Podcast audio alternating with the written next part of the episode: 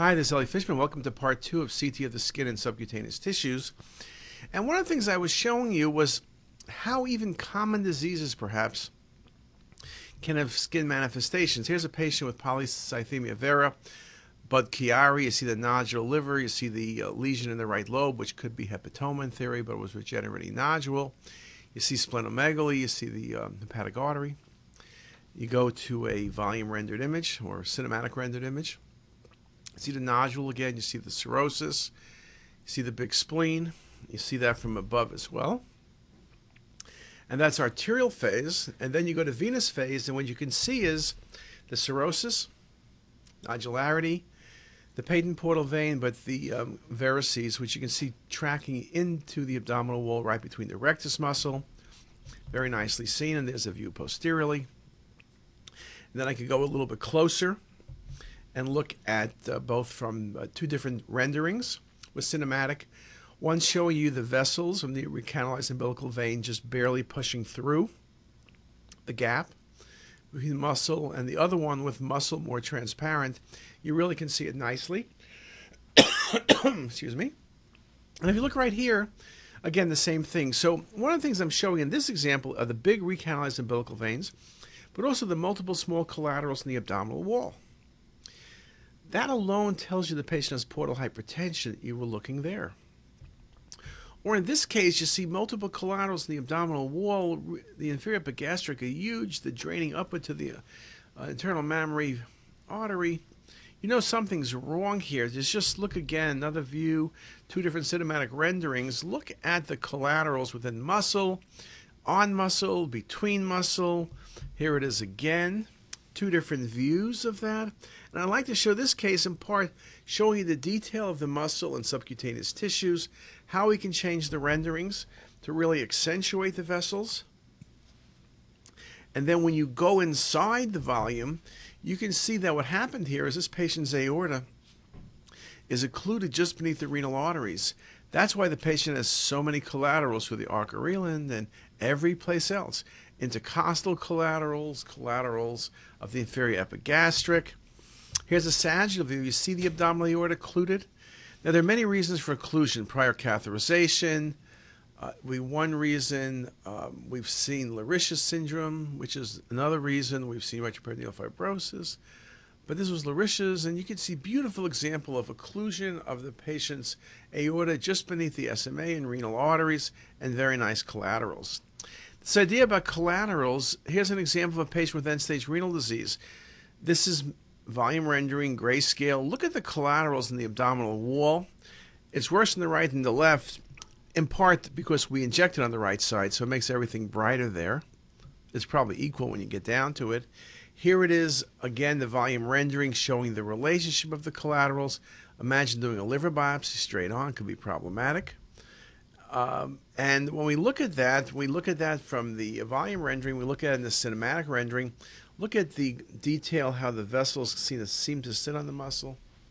See the collaterals, you see the intercostals. Here's another look at that, just rotating it. Just a very impressive example of what you can see when you look carefully. If you look at the axials, you see some varices, but here we know exactly the size and some of the features that really help us. And again, here's another set of views. And you can see as I go to venous, I really like those textural changes. I like the vascularity. You can see the size of the vessels. Now, this case makes you also think about many of the cases we don't think about the abdominal wall, but there is pathology. Patients with ostomies, colostomies. Look at the increased vessels in the abdominal wall. You see the colostomy left lower quadrant. You see the loop of bowel coming through it. But you're able to look for complications, be it in the abdominal wall, be it varices, vessel occlusion, collateral pathways, and the like. The ability to look at this carefully becomes really, really critical. Now, you could imagine how this kind of technology and ideas would work with trauma. Gunshot wound to the patient's right femur. You can see there's a fracture there but the vessels seem to be intact. There is the patient's muscle mass. Beautiful muscles, right? No abnormality of note. And then you keep looking, and you can see the patient's trauma in the right leg. You can see the entry wound for the bullet. You see that. You see the mild induration around it. You see where it went through. now if I was reading the case and I saw where the bullet was, I would know where things are. You look at the subcutaneous tissues, you try to put things together. This is better than putting things together. This is the actual visualization. And let me just rotate that a little bit so you can see it very nicely there. And then, of course, that skin would not really help me all that much on the outside.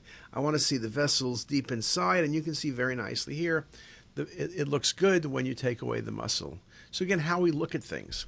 The trauma area, again, patient with trauma to the shoulder. If you look carefully, you see the axillary artery is occluded just beyond, just near its origin. You see very nicely the acromioclavicular joint, the sternoclavicular joint. When I take the bones away, you can see very nicely that AV fistula. You can see the early venous drainage here. Beautiful example. Here we go again. Same thing over the scapula.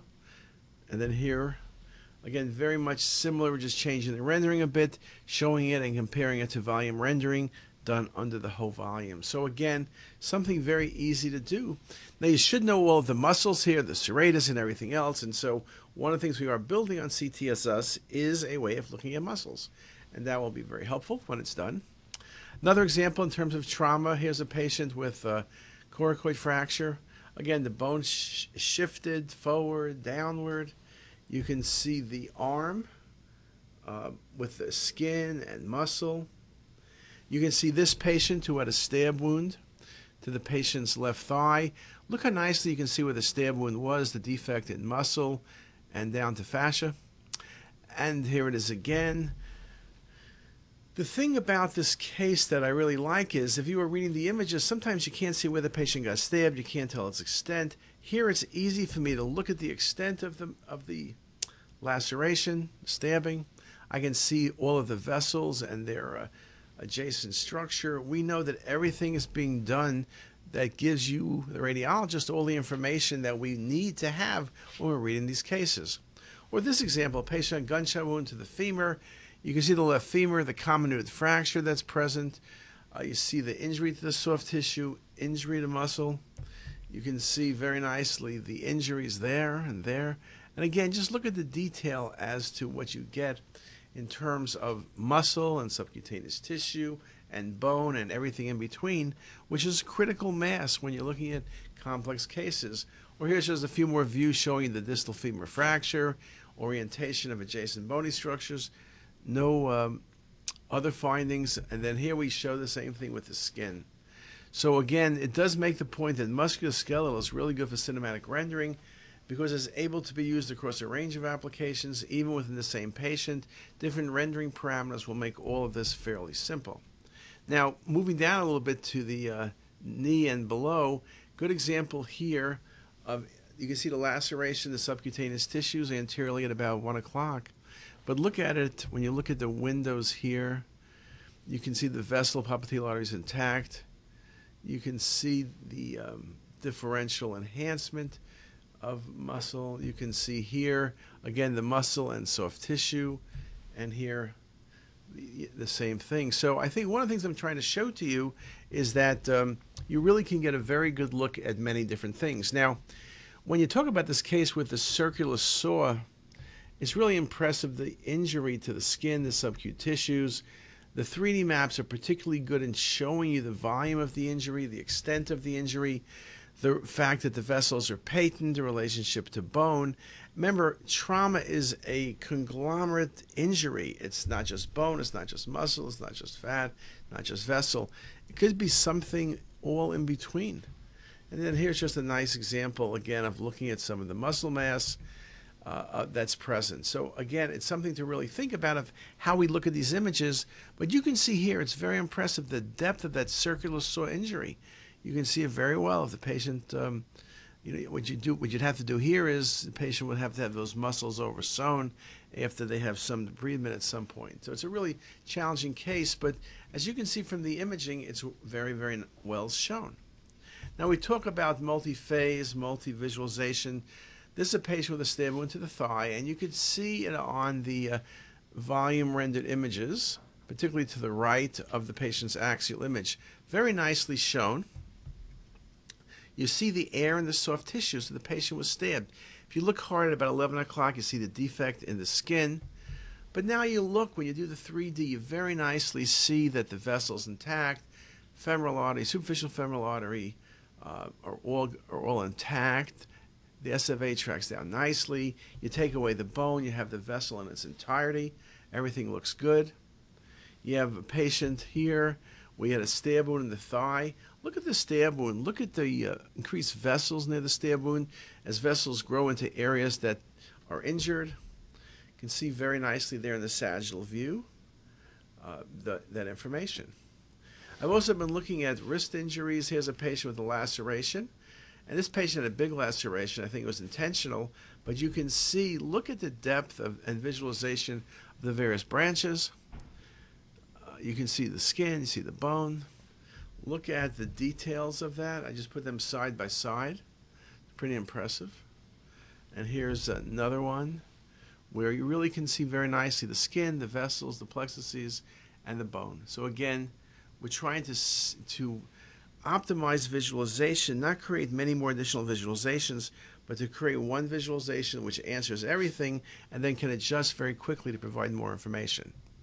Now, sometimes it's amazing what you can pick up. This is a patient at a fracture. You can see a markedly comminuted fracture, and the patient um, was having some issues, so was transferred. Well, when you look at the case, there's a big fracture. It's angled of the humerus. You see the axillary to brachial artery, and it's intact. But then you look and you say, what's going on in the skin? There are multiple blisters present. Okay, the patient has multiple blisters, whether it's cinematic or grayscale or volume rendering. They have multiple blisters, and what this patient has and uh, is really basically multiple abscesses. It's an interesting case because. Um, I've never quite seen that before. This patient was taken to surgery because this was causing compartment syndrome.